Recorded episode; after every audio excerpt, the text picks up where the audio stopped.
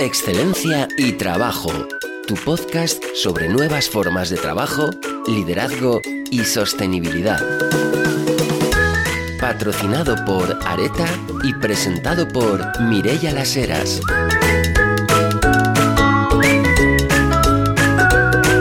Bienvenidos a un nuevo episodio de Excelencia y Trabajo, en el que vamos a estar hablando de cómo las conversaciones nos pueden hacer mejor profesional y mejor persona.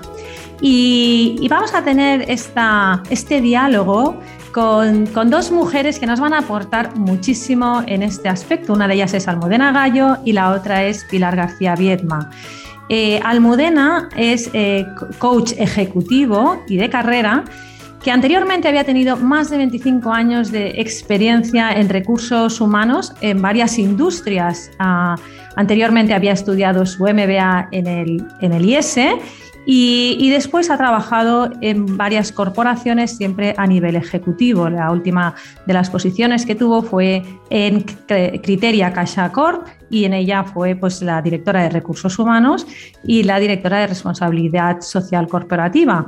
Además, había trabajado también para, para la Caixa, actualmente CaixaBank, como directora de, de, compensación y beneficios. Había trabajado también para Mercer, para PepsiCo y, actualmente ayuda a docenas, no sé si decir también eh, centenares de personas en, eh, en, sus decisiones y cómo eh, prepararse para sus futuras trayectorias profesionales. Tenemos con nosotros también a Pilar García Viedma, ella es coach ejecutivo con amplia experiencia en directivos y equipos y también ha trabajado más de 25 años en el sector financiero y en, concreto también en IT, en el sector de tecnología.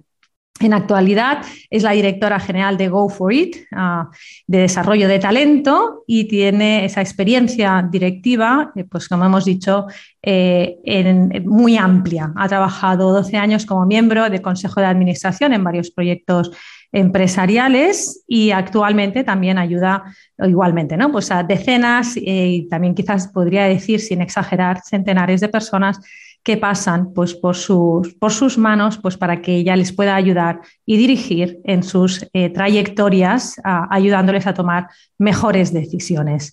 Buenos, buenas, Almudena, muy buenas, Pilar, muchas gracias por estar hoy con nosotros. Encantadas. Qué bien, muchísimas gracias porque estoy, pienso que realmente va a ser una, una conversación que nos ayude a aprender a tener otras conversaciones. Almudena, ¿nos puedes quizás eh, contar un poquito, ¿no? Pues qué elementos debe comprender una conversación para que me haga mejor profesional.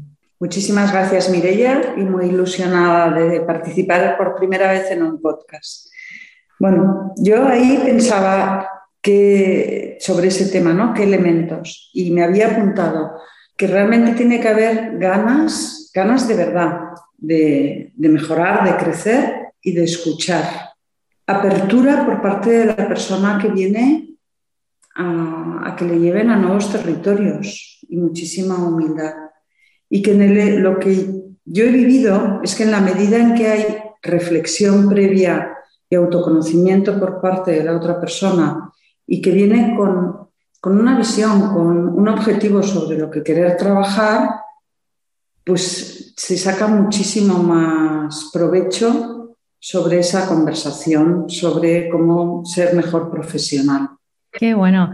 Eh, es muy interesante eh, lo, que, lo que comentas y me gustará que en unos minutos hablemos sobre ese punto de, la humildad, porque creo que, es una palabra que está en boca de todos. Ahora se habla de, del líder humilde, del, político humilde, mm, de cualquier discurso, ¿no? Pues empieza siempre, no, bueno, pues desde mi humilde opinión, ¿no? Pero me gustará que quizás, eh, bueno, pues profundicemos un poquito, pero primero me, escucharía, me gustaría escucharte, Pilar, si nos puedes dar algunas pinceladas de, cuáles te parece pues, que son esas características que tienen esas conversaciones que nos ayudan a ser mejores profesionales. Sí, pues em, estoy muy de acuerdo con lo que ha comentado mm, Almudena. Eh, la humildad es fundamental porque si yo no me, no me presento delante del otro como que quiero mejorar algo en mí, es que no hay reto para que la conversación, ¿no? Es muy importante también la autorreflexión para saber cómo funciono yo como profesional, qué, pensamientos tengo, qué emociones me vienen, cuáles son mis necesidades, eh, cuál es mi propósito, cuáles son mis motivaciones. Es decir, el trabajo que hacemos es un trabajo profundo y cuanto más profundo, al final más se, conoce la persona y más se lleva. Y por nuestra parte, em, por nuestra parte como, la persona que acompaña, sobre todo te diría que lo fundamental es la escucha. Y la escucha a, a nivel, a tres niveles, ¿no? Mental, cuál, cómo es el mundo de la persona que tengo enfrente a nivel corporal, porque el cuerpo da muchísima, los gestos dan muchísima, muchísima información y a nivel emocional, ¿no? Y preguntarles para retar lo que, lo que, para retar lo que traen, de manera que al final se puedan llevar algo un poquito mejor que lo que traen. Me parece que, realmente has tocado un punto, bueno, muchos puntos, ¿no? Las dos yo creo que ahora ya, ya podríamos tener aquí tres horas de conversación sobre cada una de las cosas que, habéis dicho, ¿no? Pero a mí hay un tema que, junto con la humildad, que me parece que, se está hablando mucho últimamente, que es el tema del propósito, ¿no? Que lo acabas de nombrar ahora mismo. Y, Almudena, me gustaría preguntarte para ti, cuando has nombrado, ¿no? Esa humildad, no sé si nos puedes dar quizás o algún ejemplo o alguna pista, ¿no? Pues de cómo, cómo se nota o cómo se sabe o cómo podemos saber si realmente estamos siendo humildes a la hora de pedir ese, ese consejo, porque creo que, lógicamente, ¿no? Pues cuando vamos a tener una conversación sobre nuestro propio desarrollo y sobre pues nos sentimos que, hombre, que en la vida ya hemos conseguido suficiente, que, o que hemos conseguido bastante, que somos personas, bueno, pues que tenemos ya, no sé, pues una experiencia. Entonces, ¿cómo, ¿en qué se nota esa humildad? Pues para que cada uno, para que yo misma, cuando vaya a tener esas conversaciones, pueda, pueda intentar desarrollar esa, esa actitud. Yo como la percibo cuando está la persona enfrente, diría que es es una mezcla, ¿no? Es por un lado reconocer aquello en lo que somos buenos, porque es que si no es falsa modestia lo otro. Entonces, oye, hay cosas que uno hace bien y en la que uno, y te voy a sacar otra palabra que igual se utiliza poco ahora, ¿no? En la que uno es virtuoso profesionalmente y que hay esas fortalezas. Pero, por otro lado, las personas humildes yo creo que les ves ahí con esa madurez sin sobrevender y como con una apertura muy grande a, a seguir escuchando, a descubrir que hay nuevos espacios, a que no lo sabe todo, ¿no? Y ese punto sería, pues, eh, reconocimiento de todo lo bueno, ganas de seguir creciendo, capacidad de, de escuchar también y de trabajar con menos prejuicios, ¿no? Y ese sería el resumen de lo que es para mí la percepción de humildad cuando estoy con los coaches o con los alumnos de los programas. En Areta aportamos soluciones integrales de equipamiento de espacios a estudios de arquitectura, interioristas y diseñadores de interiores para que puedan estar al día en diseño, innovación, tecnología y sostenibilidad para sus proyectos. En Areta hacemos fácil vuestro trabajo, siendo vuestro único interlocutor. Creo que esto es muy interesante y, me gustaría que también hablemos un poquito, ¿no? porque ese reconocer lo que hacemos bien bueno, creo que, a veces vivimos en una sociedad pues, que puede ser percibido pues, a lo mejor como autosuficiencia y sobre todo quizás, ¿no? Pues es un tema que a las mujeres, eh, aquí estamos, este podcast por supuesto va dirigido a hombres y mujeres, a profesionales en general, pero, pero se da esta casualidad, ¿no? De que, de que hoy las tres que estamos hablando aquí pues, pues somos mujeres, ¿no? Y creo que quizás ahí tenemos un ámbito bueno, de posible mejora, ¿no? de ser más capaces de reconocer lo que hacemos bien. A veces eh, nos, bueno, nos parece que, es difícil o que no es bueno ¿no? Pues el reconocer que, algo lo hemos conseguido o que algo lo hemos desarrollado ¿no? pues a lo largo de nuestra vida profesional. Y ese es un tema, bueno, quizás dentro de un ratito podemos seguir hablando, porque antes, antes de, hablar de ese tema me gustaría quizás, Pilar, si puedes em, darnos alguna pista de qué es esto del propósito, ¿no? Porque yo, a veces pienso, el propósito es algo que, encuentras, es algo que, inventas, es algo que, o sea, ¿qué es esto del propósito? No, no sé si me puedes aquí o nos puedes dar quizás alguna pincelada de a qué te refieres con ello. Sí, el propósito tiene que ver con, lo trascendental, con, con qué, qué, quiero yo dejar en este mundo, ¿no? que quiero dejar en este mundo cuando me muera y durante. Entonces, hay, muchas veces que la vida nos va llevando y, vamos haciendo, y, es un poco más la suerte, la, que, la suerte y los contactos que tenemos o lo que hemos estudiado lo que nos condiciona a ir en una dirección o en otra. Y a veces no se hace ese trabajo de reconectarme conmigo misma, saber qué es importante para mí, qué legado quiero dejar y, por tanto conectarme con una parte, pues eso, más trascendental y que, que, está más conectada con mis motivaciones y con lo que a mí me conecta con la vida y, y de alguna manera me hace sentir mejor persona, mejor ser humano y más feliz. Entonces, eh, muchas veces nos encontramos profesionales que eh, su trayectoria profesional está, ha venido por el devenir de la vida. Y cuando de repente han entrado en un ERE y se replantean su vida, de repente se encuentran con la posibilidad, eh, pues, por ejemplo, en una conversación de hacer este ejercicio de conectarse con su propósito y de repente hay, hay, hay un cambio eh, en ellos que hace que, su, que su carrera profesional cobre más sentido. O sea, que a veces pasa eso de que dicen los americanos de a blessing in disguise, ¿no? Que hay una, una cosa buena pues que, es fruto de algo muy negativo, ¿no? Como podría ser este caso, pues un ERE o una crisis profesional o uno, pues que nos ayuda o nos obliga un poquito, nos pone en esa situación quizás de buscar ese propósito, ¿no? ¿Qué quiero dejar? ¿Quién quiero cómo quiero haber pasado por este mundo. Eh, Pilar, ¿te parece que las personas normalmente buscamos activamente estas conversaciones o, las buscamos eh, de un modo reactivo esto, ¿no? Pues cuando ya he tenido un ERE y cuál es la, tú cuando dices, oye, qué bien, ¿no? Que esta persona hoy me está buscando porque, está en una buena situación. ¿Cuál, es esa situación, ¿no? ¿Cuál es la situación ideal en la que tener estas conversaciones eh, que nos ayudan a ser mejor profesionales y mejores personas. Eh, no sé, Almudena, a ti qué te pasará, pero a mí, eh, en, mi, eh, en, mi, experiencia, las conversaciones de propósito vienen más cuando se abre una conversación profunda y viene iniciado más por un profesional. hay gente que tiene esa inquietud porque le han pasado cosas en la vida que le ha hecho conectarse a un nivel más profundo, porque ha tenido dificultades o por lo que sea, pero muchas veces esas, esas conversaciones vienen por un cambio y que no te queda más remedio que mirar y hacer este trabajo de reflexión. Almudena, no sé si tú piensas, ¿te pasa lo mismo? Sí, yo diría que desgraciadamente muchas veces vienen después de un batacazo, ¿no?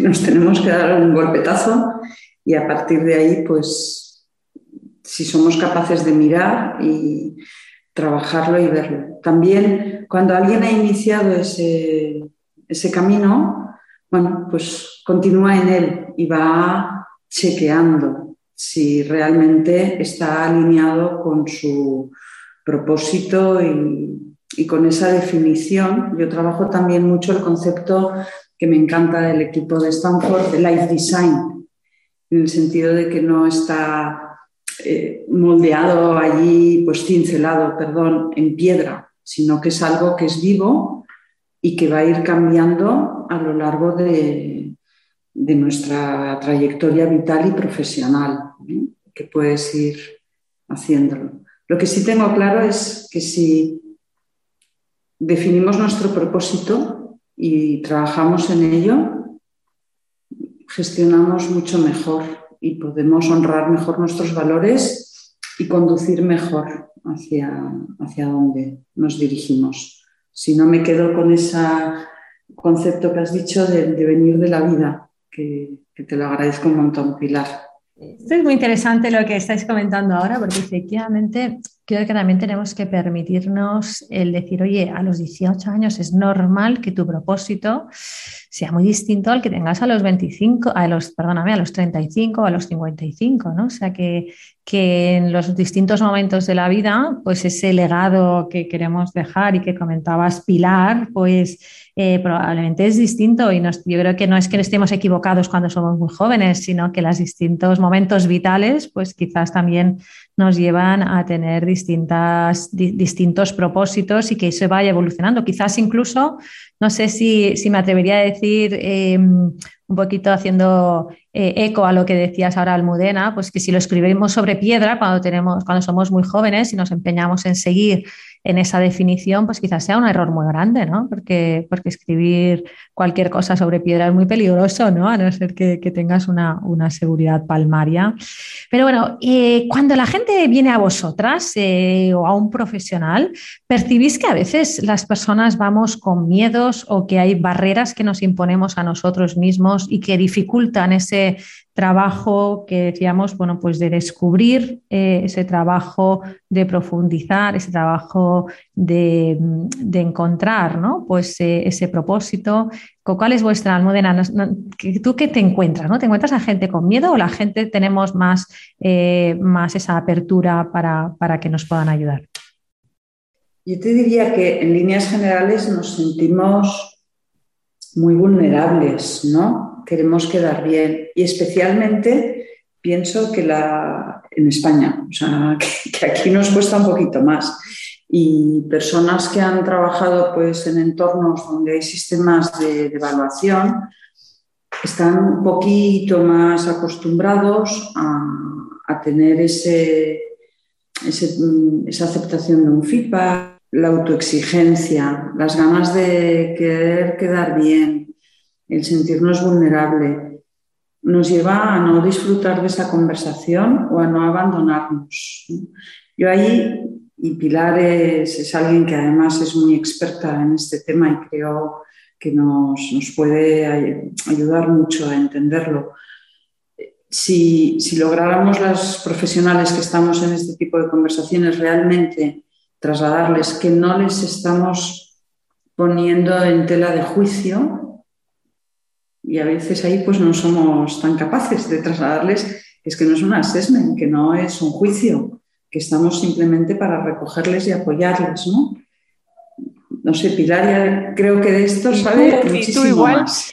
Eh, estoy totalmente de acuerdo contigo en lo que dices, ¿no? Hay miedo, hay miedo a que el otro me juzgue. Es como que todos tenemos una careta y, esa careta nos protege de la vida, es una careta en cierto modo sana, ¿no? Porque no puedo ir con mi corazoncito y compartir todo de mí ante cualquier extraño.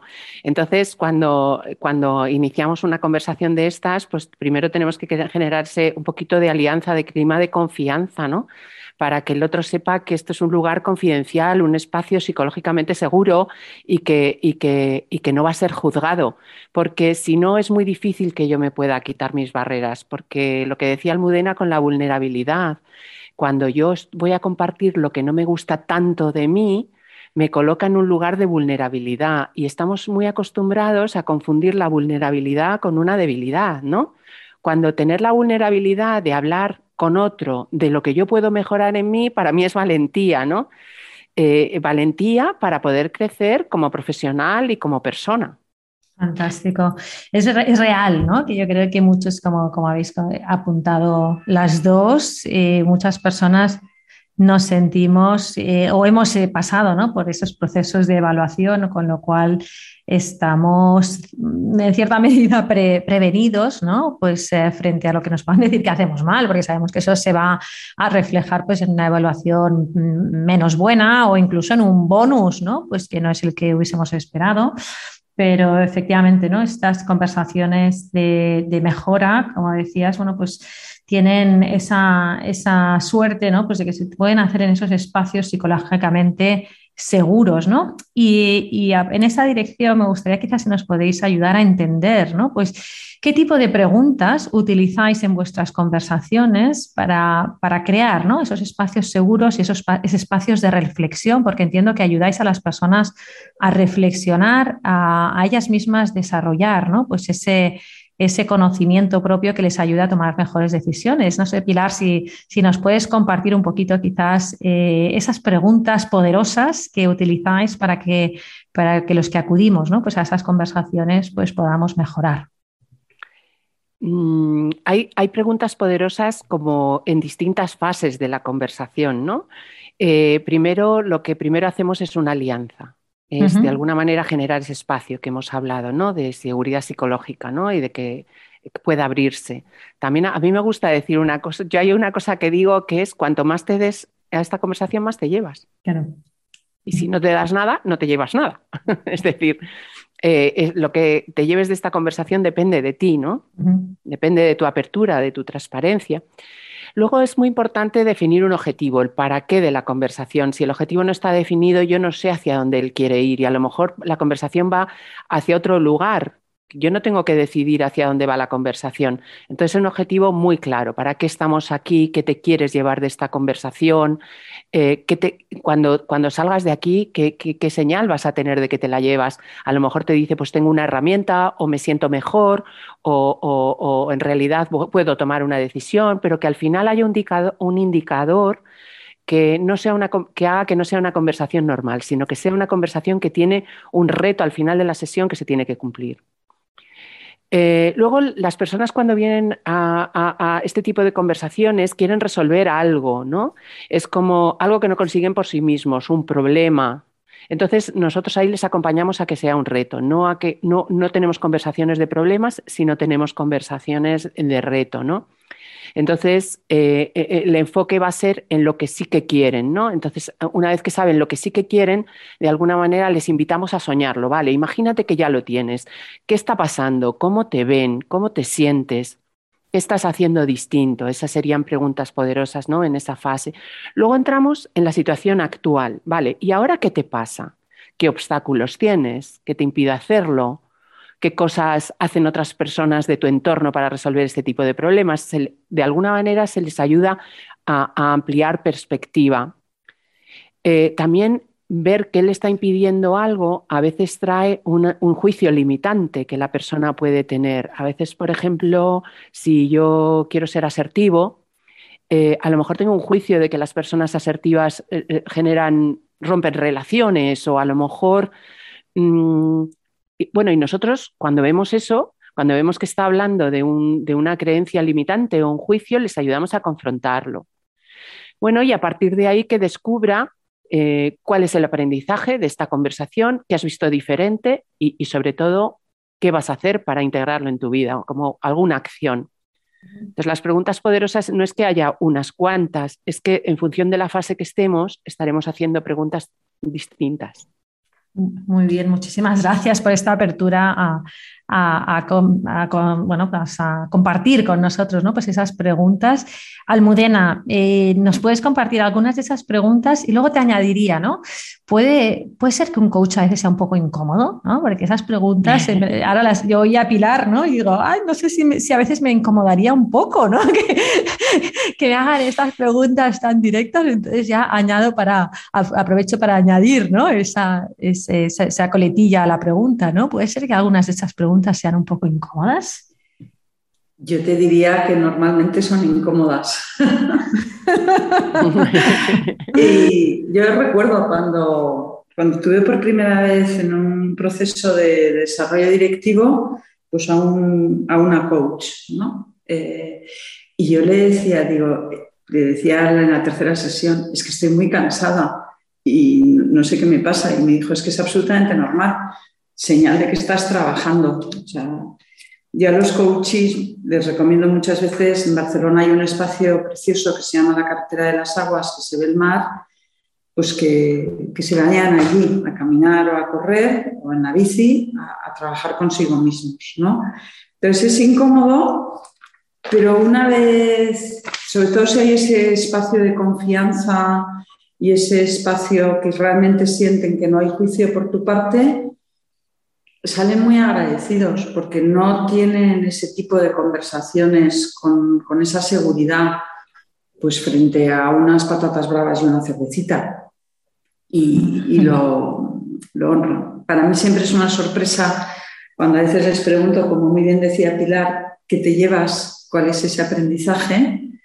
Pues normalmente es algo totalmente diferente a lo que yo me hubiera imaginado. ¿no? Y eso es, pues le llamamos resonancia porque has tocado en base a esa escucha del otro, porque le vas siguiendo, le llamamos danzar en, el momento, ¿no? Entonces, bueno, pues suelen ser incómodas, las agradecen y yo uno de los regalos que me llevo, el otro día pues justo me escribía una coachee que llevo antes desde el COVID, que no la había visto, que me decía, muchas veces me pregunto, ¿y qué diría Modena? ¿Y, qué me preguntaría Modena aquí? ¿no? Pues, pues, qué gozada, me hizo un regalo enorme con ese, con ese WhatsApp. Eso, eso Almudena, es, es un regalazo porque en realidad lo que cuando consigues ese objetivo con una coachee es porque ha integrado ese, e, e, ese, ese observador somos nosotros desde fuera y lo ha incorporado para ya no necesitar un coach. O sea que... bueno, bueno, en cualquier caso yo creo que siempre va bien, además, ¿no? Asegurarte que eso es lo que te preguntaría, pero efectivamente, ¿no? Em, ahora os voy a preguntar algo que, es un poco quizás íntimo, ¿no? Y, ahora Almudena quizás ha compartido ya un poquito, has compartido un poquito en esta dirección, pero, pero empiezo contigo, Pilar, y, luego pasamos a Almudena, ¿no? ¿Ha habido alguna pregunta que os han hecho a vosotros, ¿no? Pues eh, porque también habréis pasado por procesos de coaching. Em, que han tenido impacto, que dices, ostras, esto, pues luego muchas veces en la vida lo, he recordado, ¿no? Y, y, a lo mejor quizás, como, como nos decía ahora Almudena, pues, pues es algo totalmente distinto de lo que ese propia, esa persona hubiese esperado, ¿no? Pero, pero ¿recordáis alguna instancia en la que alguna pregunta o alguna, o alguna conversación o algún apunte ¿no? que se os, ha hecho, se os ha hecho a vosotras en, en esas conversaciones, pues han tenido un impacto grande? Por supuesto. Em, yo creo que ah, las preguntas que me han, ayudado es las preguntas que me retaban. Tú decías antes, es, eh, es incómodo, ¿no? Sí. Pero si no, es una conversación, como decía Almudena, de, patatas bravas y cervecita. ¿no? Eh, para mí, la diferencia de este, del poder de estas conversaciones es que te ayuden a retarte, porque a salir de tu zona de confort ¿no? y poder mirar qué observador estás siendo de ti misma y de tu realidad para poder ver una perspectiva externa, ¿no? Porque si yo no cuestiono lo que estaba, lo que, lo que estaba haciendo y lo que me limitaba, no avanzo en conseguir lo que yo quiero. A mí, por ejemplo, yo me acuerdo, eh, yo trabajé mucho, yo tengo prisa, ¿no? Siempre me, acompaña, ¿no? no sé si, si sería déficit de atención, pero yo tengo prisa. Entonces yo, hice una sesión con una coach que me decía, me decía, pero yo decía, para ganar tiempo, ¿no? Me decía, ¿y para qué haces eso? Para ganar tiempo. ¿Y ganar tiempo para qué? Y, llegó un momento que de tanto retarme en el para qué, yo ya no sabía contestar y me di cuenta de lo absurdo que era mi prisa, ¿no? Esas, esas conversaciones no las tienes con nadie, si, no, si no realmente hay un objetivo definido y no has dado permiso para que alguien te rete. Porque si no, por ejemplo, yo no le puedo hacer coaching a una amiga porque me diría, oye, me estás invadiendo, pero si alguien realmente eh, te ha propuesto un reto y tú le acompañas hacia ese reto, te ha dado permiso para entrar, es súper poderoso. Mm. Qué bonito. Eh, en cierto modo, yo pienso que además del coach, la otra persona que te hace estas preguntas es tu madre, ¿no? Habitualmente, o sea, pero efectivamente, pues a nivel profesional, pues hay momentos en los que por una parte ya no está, ¿no? Y por otra parte, pero, pero hay cosas que yo pienso, ¿no? Pues em, ¿cómo soy? ¿no? Y dice, bueno, ¿qué decía mi madre cuando era pequeña? Entonces, hay según qué cosas que nos dan una pista interesante. Almudena, ¿nos, nos puedes compartir, ¿no? En algún momento te haya hecho una pregunta que casi como que te haya enfadado, que digas, pero ahora, ¿por qué me has dicho esto? ¿no? Pero que a la vez te haya ayudado. Bueno, yo como os decía, como tengo algunos años, pues no había coaches años atrás, ¿no? Pero sí que, bueno, pues tengo todavía un buen recuerdo, ya llevo muchos años fuera de PepsiCo, porque fueron mis diez primeros años de etapa profesional, pero ahí sí que en un feedback pues hubo un director que también pues con unas cualidades humanas increíbles y que de manera intuitiva estableció sin saber lo que era una alianza, que me habló de, de la flexibilidad, de cómo ganar en eso y, de cómo rebajar la autoexigencia. Y me revolví mucho en aquel momento, pero después, de hecho me lo encontré hace unos años por aquí por el IES en un programa ejecutivo, él no lo recordaba, pero yo le comenté que le daba las gracias por haber sido valiente en trasladarme una percepción, que así la dijo, pero como algo que me permitiría disfrutar más de mi trabajo y ser más feliz. Y así ha sido. O sea que, le honro ¿no? en, esa, en esa valentía. Qué bonito, porque esto me lleva a pensar, ¿no? A veces hay cosas que en un primer momento ¿no? nos pueden nos pueden doler, nos pueden escocer, ¿no? Esa pregunta y, o esa observación y a veces hay que dejar que pase eh, suficiente tiempo para verlo con perspectiva y para pensarlo o, tener esa reflexión quizás de un modo un poquito más desapasionado, ¿no? Pues menos cercano a la realidad, porque efectivamente muchas veces esas esas eh, indicaciones, pues uno piensa, oye, perdóname, ¿no? Pero, pero me estás pidiendo flexibilidad, pero me estás pidiendo resultados, ¿no? O sea, ¿cómo voy a tener flexibilidad si, si, si lo que me estás pidiendo pues es que llegue a unos objetivos o cómo...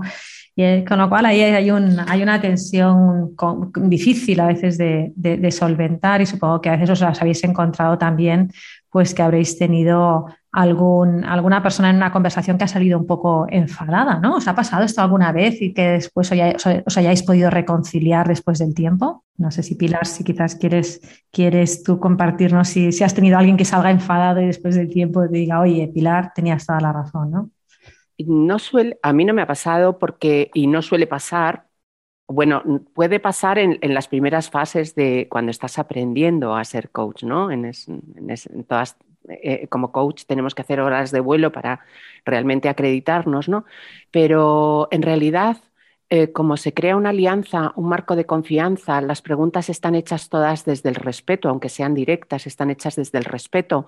Eh, los coaches pensamos que el, ser que tenemos, la persona que tenemos enfrente es 100% completo y tiene sus propias respuestas. Entonces no hay ningún consejo, no hay ninguna recomendación que haga que sienta que yo sé más que tú.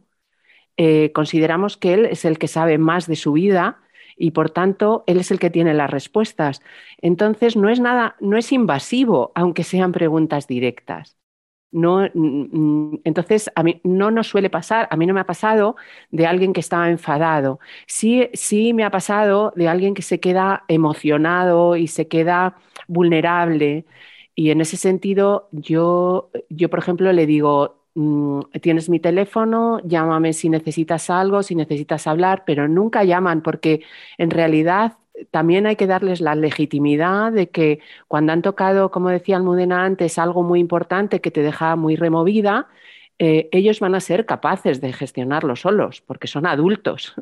Y en realidad lo que se han encontrado es un pedazo de información que es para, que, es para su crecimiento y son capaces de colocarlo Qué bien, qué interesante.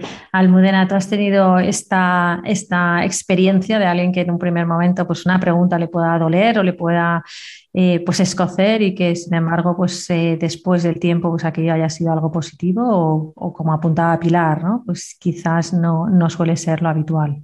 Bueno, yo la verdad es que llevo muchos, seis años pues haciendo sesiones aquí en el Jesse, solo ha habido una, ¿no? Que, que salí muy bueno, de hecho la interrumpimos, pero porque no había, no había una comprensión que es lo que estábamos buscando. es como comentaba Pilar antes, el objetivo de esa persona era diferente. En ese caso era que como que yo le hiciera de, embajadora delante de los hunters o empresas y ese no era el objetivo de una sesión de diálogo profesional o de career coaching pero ahí aclaramos expectativas. Sí que a veces, en lo que serían realmente sesiones con preguntas poderosas, en ese vuelo y en ese aprendizaje también nuestro como coaches, yo diría que lo que más cuesta al principio es aguantar el silencio. Ahí cuando, vamos, ¿no? Ha habido una pregunta realmente poderosa y que a la persona yo lo percibo porque hay silencio. Esa persona inicia una reflexión y el saber tú como coach también estar callado y permitir que el silencio ocurra, que es muy fructífero. Qué curioso, ¿eh? porque es verdad que, que parte de, de las conversaciones, parte de la comunicación son los silencios y creo que estamos en una sociedad que toleramos poco el silencio, que en cuanto hay un, un silencio nos sentimos en la obligación de llenarlo, a veces con información absolutamente irrelevante o, y que los silencios, yo pienso que a veces incluso en la amistad, ¿no? O sea, que una amistad verdadera, yo creo que también se podría reconocer como que en, un rato, no en un momento dado, puedes estar en silencio y no te incomoda, no te incomoda porque estás dejando a esa persona pensar o estás dejándole reflexionar, o sea que es interesante ¿no? que parte de ese trabajo como coach y como persona que ayuda al otro ¿no? pues a descubrir pues, sus, potencialidades y cómo, cómo, desarrollarlas, pues sea permitir ese silencio que, lleva, que, que, favorece la, la, la reflexión. ¿no? Eh, ¿Os ha pasado ahora que, lleváis tanto tiempo ¿no? y tantísimas conversaciones de desarrollo con otras personas que digas, ostras, ¿no? ojalá yo en un momento X de mi trayectoria profesional, ojalá hubiese podido tener em, esta conversación, ¿no? ¿Y qué os parece que podríais haber aprendido de esa conversación? O sea, mirando atrás, ¿echáis de menos que haber podido vosotras mismas tener esa conversación? Almudena, tú miras ¿no? Pues has estado en Pexípoco, has estado en Mercer, has estado en CaixaBank, ¿no? Y habrás tenido pues, situaciones, pues muchas veces, pues de, disyuntivas pues, profesionales tuyas o de, o de cómo, cómo dirigir tu trayectoria. Eh, ahora mirando atrás, hay momentos en los que piensas, oye, ojalá hubiese tenido yo esa posibilidad, ¿no? Lo hubiera agradecido muchísimo. O sea, sí que he podido tener mentores o personas con criterio de referencia, lo que yo llamo un consejo asesor pero realmente hasta 2013 pues no descubrí. De hecho, a raíz de conocer a una career coach, bueno, una executive coach en este caso, ¿no? Pues me animé a, certificarme yo, pero lo, pienso que hemos evolucionado a nivel de compañías y el reconocer que las personas necesitan ese acompañamiento y que hay un espacio que además no es solo estrictamente profesional, sino como comentaba Pilar al inicio, está también la persona y hay unas emociones y hay... pienso, pues bueno, que ojalá y me alegro de, de poder colaborar desde ese punto ahora, ¿no? Con, con gente más joven o menos joven. Almudena, acabas ahora de introducir, yo diría, para mí un nuevo concepto, ¿no? que es tener ese consejo asesor, eh, entiendo, personal y profesional. ¿no? Quizás nos puedes eh, dar algunas pistas de quién podríamos incluir en ese consejo asesor que quizás cada uno de nosotros podríamos formar, podríamos, entre comillas, nombrar. ¿no? Yo en ese consejo asesor, y lo he hecho de forma intuitiva y también pues lo recomiendo mucho a, a las personas con las que trabajo Mm, he incluido, ya te digo, de forma intuitiva y natural, ¿no? Pero he incluido personas que desde un compartir valores, porque si no es muy difícil. O sea, si no estamos de acuerdo en una serie de puntos iniciales, pues, pues ya hay partes mal, ¿no? Pero ha habido tanto personas que me han podido ayudar más en el aspecto mío personal, y, pues profesionales o algún antiguo jefe o profesor o compañero de promoción que, que, les ha admirado, pero no buscando la transacción. O sea, a veces aquí nos pensamos que todo va por los contactos. No, buscando realmente el trabajar como si fuera un business case, buscando una perspectiva, buscando un punto de vista, buscando un, consejo un what if, ¿no? Si tú estuvieras ahí, pues cómo lo enfocarías o cómo, pero teniendo siempre muy claro que la responsabilidad era mía y que la decisión la iba a tomar yo, ¿no? Y, bueno, pienso que surge de forma natural y como he dicho también muchas veces, de forma generosa, generoso por parte de, esa persona y, que tú también tienes que ser generoso si algún día pues, te pide que acompañes a sus hijos a la hora de redactar el currículum. O sea, eso no va solo en un sentido, ¿no? Claro, claro, bonito.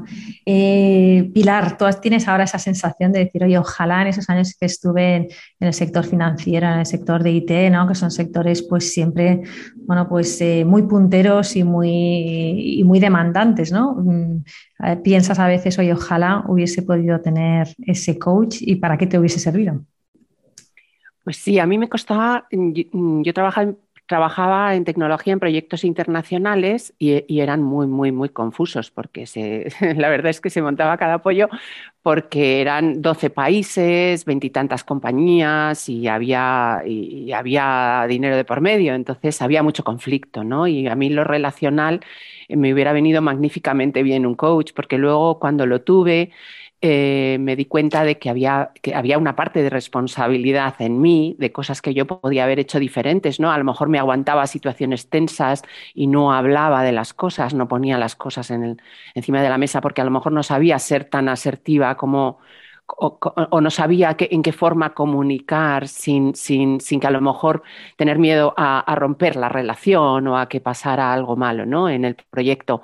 Entonces, eh, para mí aprender con, con, un coach a tener conversaciones difíciles, a saber dar un feedback sano, eh, eso me dio una vía para resolver conflictos de otra manera mm, muy natural, muy clara y muy concisa, que antes no tenía. Bueno, muy concreto, ¿no? Y a la vez súper útil, ¿no? Porque dice, efectivamente, cuando se generan esas tensiones, pues cómo, cómo las afrontamos y a veces nosotros mismos, pues tú antes hablabas de esas limitaciones, nos ponemos limitaciones o tenemos presupuestos que no nos llevan a, tomar las mejores decisiones posibles. ¿Hay algo que odiéis que os pregunten en esas conversaciones? ¿no? Cuando llega alguien a tener esa conversación de desarrollo y te pregunta, lo que sea, X, Y y Z, hay algo que digas, odio que me pregunten esto, ¿no? Almudena, ¿hay algo que odies que te pregunten? Más que en concreto que me pregunten mm, cuando buscan una solución rápida y milagrosa. O sea, esto no es el 3 en 1, porque no existe, ¿vale? no hay una dieta de adelgazamiento pim pam en tres días. el aprende inglés sin, esfuerzo no existe, quieres decir, ¿no? Exacto, entonces esa es la, parte que me incomoda mucho, el pim pam pum, y que voy a venir aquí y tú me vas a dar la solución rápida, y porque el, diseñar la vida, como decía antes, es que es artesanía. Y, el ir trabajándolo, el ir pensándolo, el ir definiendo pues esa visión, el ir mm, definiendo unas metas, el ir cambiando los hábitos. No, no es cosa de un día para otro. ¿eh? Y ahí te diría pues esa rapidez y luego cuando empieza a salir la palabra pero, pero, pero, pero, pero, también me pongo muy nerviosa. O sea, cuando todo el rato es eh, pero no, pero no, pero no, pero no, pero no, ¿no? Sientes que no, que no se avanza. No, da opción, ¿no? Pues a, evaluar o a examinar distintas alternativas. Toda la razón, pero es que es una es algo que lo tenemos tan en la cabeza, ¿no? es algo que realmente a todos nos sale muy fácil, ¿no? Encontrar el por qué eso no va a funcionar. Pero es cierto, como dices Almudena, además que que, entonces es las profecías de, auto, de autocumplimiento. Si yo ya digo, pero esto no va a funcionar por tal y por tal, pues lógicamente pues voy a crear las condiciones para que no funcione. O sea, imposible. Eh, Pilar, ¿hay algo que odies que te pregunten o alguna actitud, ¿no? Pues que dices, es que ya veo que no vamos a poder trabajar bien, ¿no? Eh, eh, me pasa exactamente igual que Almudena. Cuando alguien viene buscando recetas, soluciones, que eh, viene, viene buscando a alguien que le diga lo que tiene que hacer con su vida. Nosotros hacemos mucho career coaching y, no le puedes decir a una persona lo que tiene que hacer con su vida. Independientemente, no es nuestra profesión decirles lo que tienen que hacer, pero, pero es un error que te pregunten lo que tienes que hacer.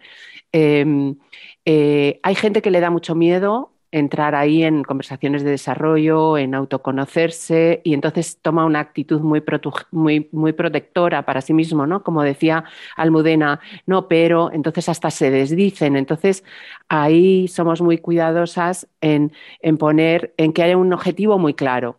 Y, y, y, cuando, y cuando se desdicen, decir, bueno, ¿y esto cómo, qué relación tiene con tu objetivo? Es volver al objetivo todo el rato, porque has dicho que querías llevarte esto de la sesión. Entonces dices esto, esto y esto, ¿y cómo está relacionado con tu objetivo? ¿Reformulas el objetivo? ¿Sigues queriendo lo mismo?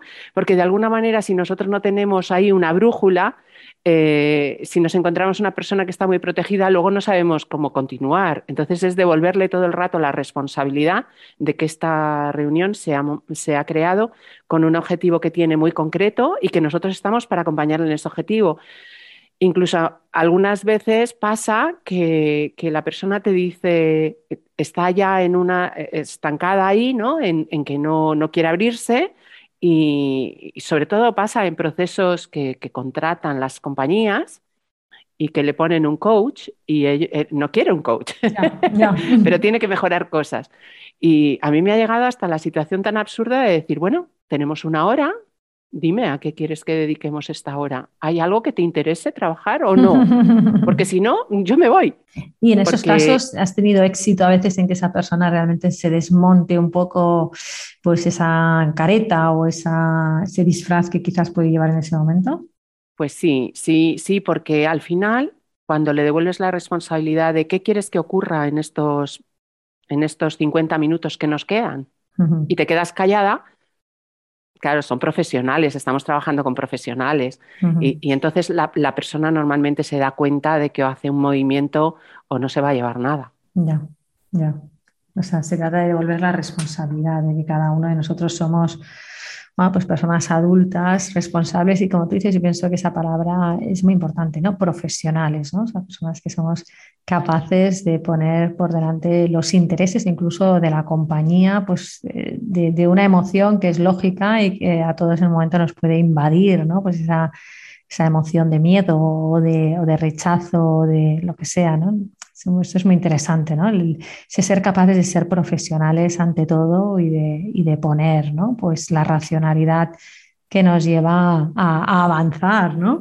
Eh, Pilar Almudena, mm, ¿tenéis algún ejemplo, por supuesto, ¿no? Pues, pues no compartiendo ni el nombre ni ningún detalle, pero a un ejemplo que digas, mira, para mí, pues dentro de esas cosas que me llevo en ese maletín, ¿no? Pues de la vida, ¿no? Pues de cosas que quiero recordar y que quiero, eh, pues tengo un par de ejemplos o un ejemplo de, una persona pues a la que, a la que estas sesiones realmente pues le ayudaron, ¿no? Pues seguro que tenéis miles, ¿eh? pero, pero si pudieseis elegir uno, ¿no? Para que sea paradigmático para vosotros o para vosotras de, para qué pueden llegar a servir ¿no? estos procesos de, desarrollo profesional a través de las conversaciones. Almudena, ¿tienes alguno que, bueno, sé que tienes cientos, sé que tienes cientos porque, porque sé que, que has ayudado a muchas personas, pero alguno que te parezca paradigmático y que puedas compartir?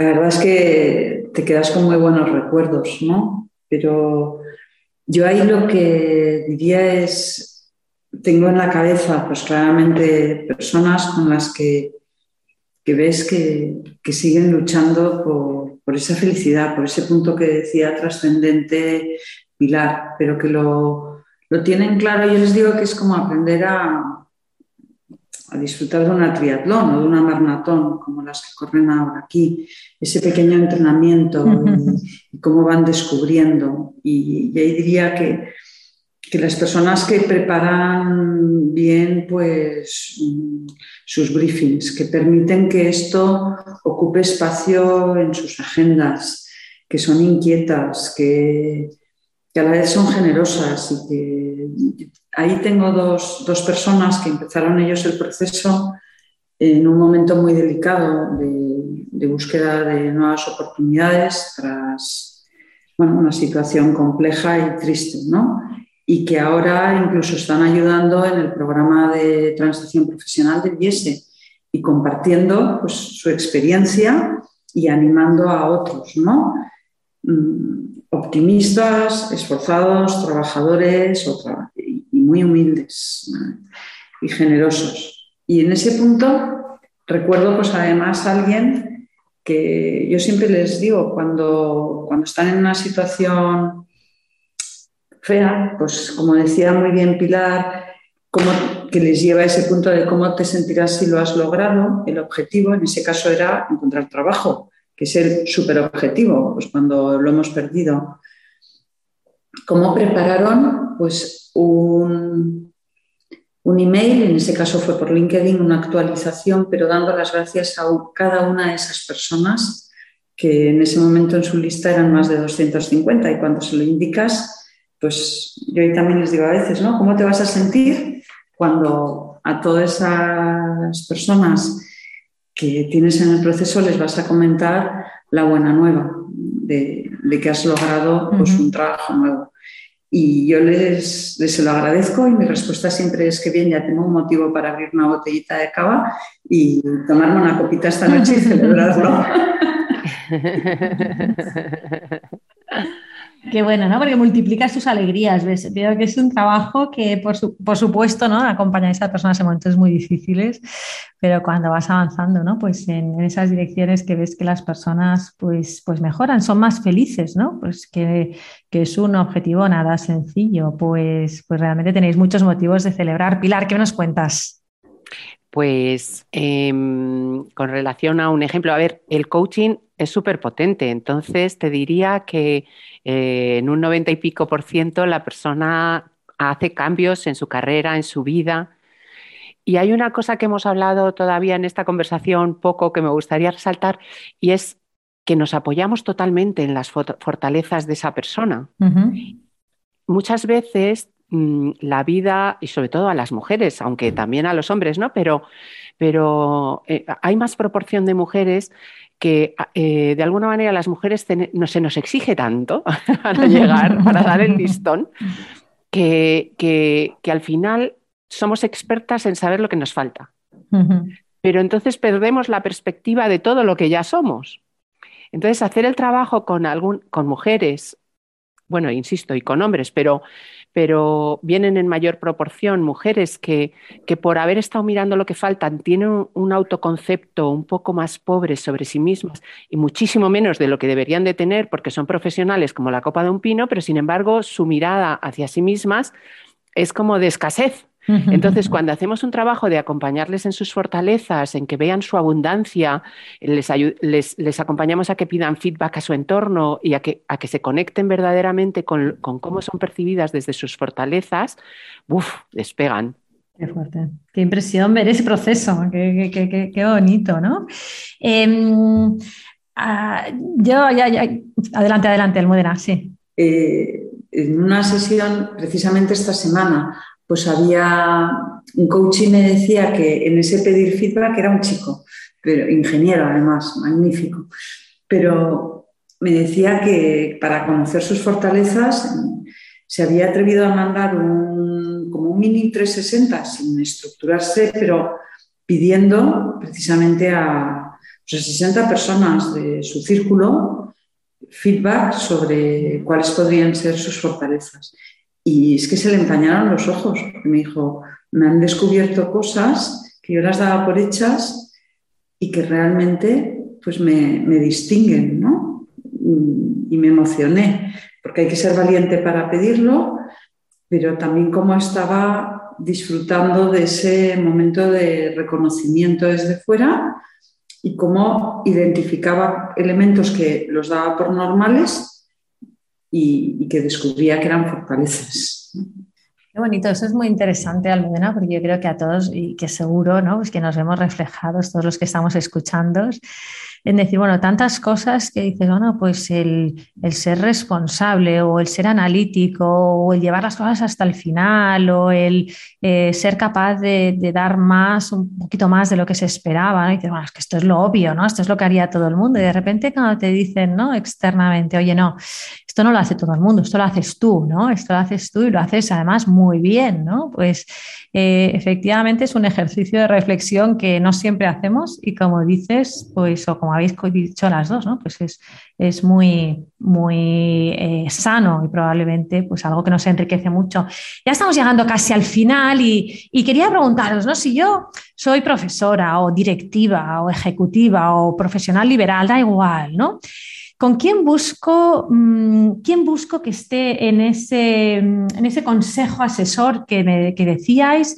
Eh, ¿Cómo inicio esas o, esos mentores, ¿no? pues, eh, tanto profesionales como quizás más eh, general ¿no? de nuestra vida?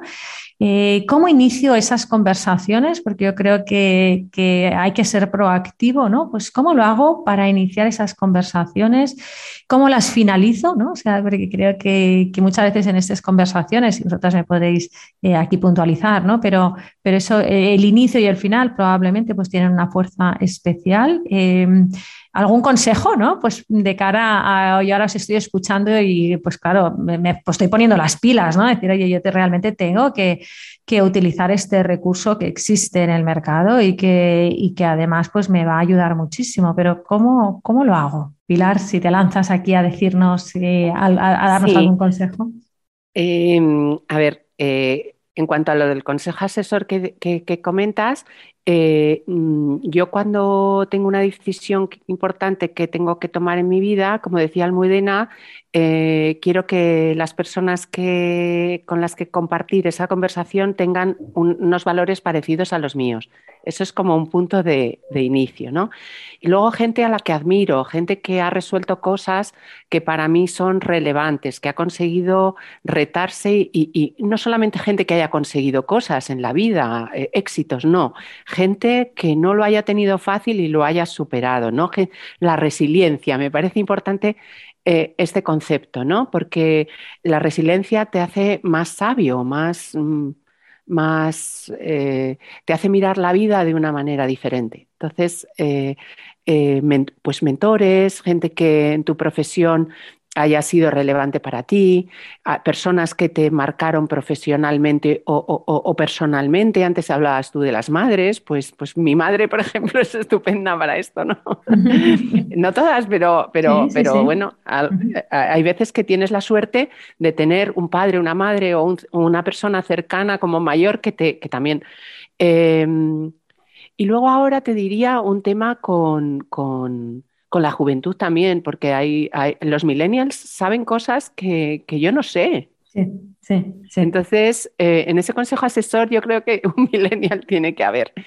Y, luego cuando tú decías, eh, soy directiva, ejecutiva, ¿te refieres a cómo las inicio, cómo las finalizo? ¿Te refieres a si yo tengo, si soy directiva y tengo una conversación de desarrollo con una persona? ¿A eso te sí, refieres? Sí, sí, sí. No, si yo quiero, ¿no? Pues yo, por ejemplo, en mi caso como profesora digo, yo quiero que alguien me ayude, ¿no? ¿Cómo pido esa ayuda o cómo, qué, puedo preguntar para que realmente pues me den, ¿no? Pues esa, o me ofrezcan esa ayuda, porque muchas veces hemos de ser proactivos al buscarla, ¿no? Sí, pues en realidad eh, yo creo que con humildad, explicando, explicando lo que quiero, eh, clarificando expectativas, a lo mejor simplemente quiero que me escuches y si tienes algún feedback para mí después, pues me encantaría recibirlo y, y cómo las finalizo te diría con muchísimo agradecimiento, porque si una persona te regala su tiempo para escucharte y darte lo mejor de sí mismo, es de un gracias gigante. Muchísimas gracias, Pilar. Eh, Almudena, ¿qué nos cuentas? ¿Algún consejo así para ya para terminar? Yo ahí tengo como, como mi pequeña receta, ¿no? Qué bueno.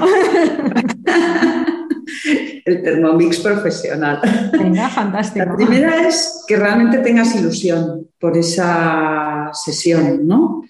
Eh, y, que, y, que, vayas pues, muy abierto con una idea de que vas a tener un espacio de diálogo sin juicio.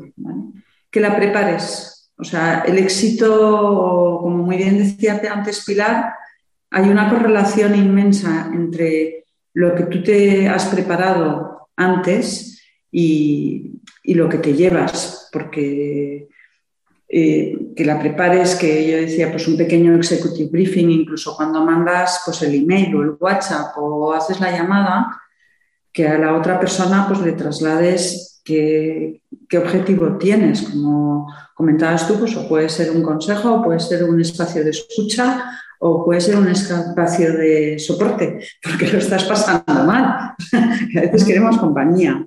Entonces, ¿qué objetivo tienes de esa sesión? Que busques un espacio adecuado. O sea, eh, y ahí pues pueden ser muchos, desde una sala de yese a un lobby de un hotel, a o en tu propia casa si hay tantísima confianza, pero que el espacio sea tranquilo y sin interrupciones. Y que no te olvides de dar las gracias, de dar las gracias y de comprometerte a algo. Y si luego ocurren cosas, que no dejes a esa persona en Alvis. Porque a veces, pues, yo qué sé, nos buscábamos pues contrastes sobre una oportunidad que nos han explicado en el trabajo o una promoción y el otro no se puede enterar por LinkedIn de que eso ha ocurrido, ¿no? de que, entonces, pues, dar las gracias, compromiso y, mantener a esa persona pues, con, elegancia, pero al día. Esa sería un poquito mi receta de los cuatro pasos. Bueno, a ver, es que me parece que, nos habéis dado oro destilado y yo lo que sí que recomendaría a nuestra audiencia es que escuchen este podcast varias veces, porque creo que, que, para poder asimilarlo, ¿no? Porque hemos hablado pues de cómo estas conversaciones pues realmente nos pueden ayudar a descubrir nuestro propósito, un propósito que evoluciona a lo largo de la vida, un propósito que tiene que ver con lo trascendente, con lo que realmente queremos eh, dejar, con el legado que queremos ofrecer. Eh, hemos hablado de, que eso solo se puede hacer desde la humildad y desde la apertura, pues esa humildad que nos lleva a reconocer lo que hacemos bien, pero que también nos, eh, nos ayuda ¿no? pues a, reconocer en nosotros mismos esas, esas necesidades pues de mejora o quizás de desarrollo pues que todavía están en potencia en nosotros. Hemos estado hablando pues, de, cómo realmente tenemos que ir a esas conversaciones y quizás no hemos utilizado esta expresión que voy a decir ahora, ¿no? pero un poco a tumba abierta, ¿no? pues a corazón abierto, pues para realmente bueno, pues poder eh, explorar conjuntamente y, como esa persona que nos escucha no es un juez, sino que es alguien que más bien lo que va a hacer es pues ayudarnos y darnos las herramientas necesarias. Hemos hablado pues de realmente como solo cuando, cuando nos retan, solo cuando nos ayudan, ¿no? Pues a, que nosotros mismos nos retemos, porque al final hemos de ser cada uno, pues, pues vamos a poder mejorar, ¿no? Y eso requiere pues también acciones concretas, eh, acciones a las que luego podamos dar un, seguimiento. Eh, hemos introducido ¿no? pues este, este concepto que me parece muy atractivo de tener este consejo asesor en nuestra propia trayectoria y ese consejo pues, que puede que puede estar compuesto por personas a las que tenemos un aprecio, una admiración y una confianza y que no se trata de tener eh, simplemente transacciones con ellos, sino que se trata de establecer ¿no? pues esos, esos espacios de mejora eh, y que incluso dentro de ese consejo asesor me ha encantado este, este apunte, ¿no? Pues que en ese consejo asesor puede haber alguien, pues quizás no más joven que nosotros, sino mucho más joven y mucho más inexperto en muchos ámbitos que nosotros, pero que nos va a ayudar a entender ¿no? pues una serie de tendencias que, que, quizás para nosotros pueden ser muy ajenas ¿no? y que sin embargo son muy relevantes hoy en día en el mercado y que por lo tanto no podemos obviar porque estaríamos perdiéndonos eh, una, una, perspectiva que es muy relevante en este momento, ¿no? Y, bueno, pues yo creo que, que, solo me queda agradeceros inmensamente el tiempo y la generosidad con la que habéis estado dispuestas a compartir y, a la vez, pues como digo, ¿no? Pues yo, yo soy la primera que voy a escuchar varias veces, pues todo lo que nos habéis eh, expuesto, pues para realmente ser más capaces en esas relaciones de desarrollo que podamos tener con personas profesionales, con vosotros, pero también con ese consejo asesor que podemos ir desarrollando a lo largo de nuestra trayectoria. Eh, Pilar, muchísimas gracias eh, por tu tiempo, muchísimas gracias por, por tu dedicación. Almudena, muchísimas gracias por esa generosidad en, compartir todas estas experiencias. Gracias a ti, Mireia, por la oportunidad y a Almudena por lo que compartimos. Lo mismo, muchísimas gracias a las dos y, y bueno, mi primer podcast, prueba superada. Fantástico. Qué bien, qué bien. Pues de eso se trata y nuestra audiencia con toda seguridad también se, se lo va a pasar estupendamente y aquí les dejamos hasta el próximo episodio de Excelencia y Trabajo.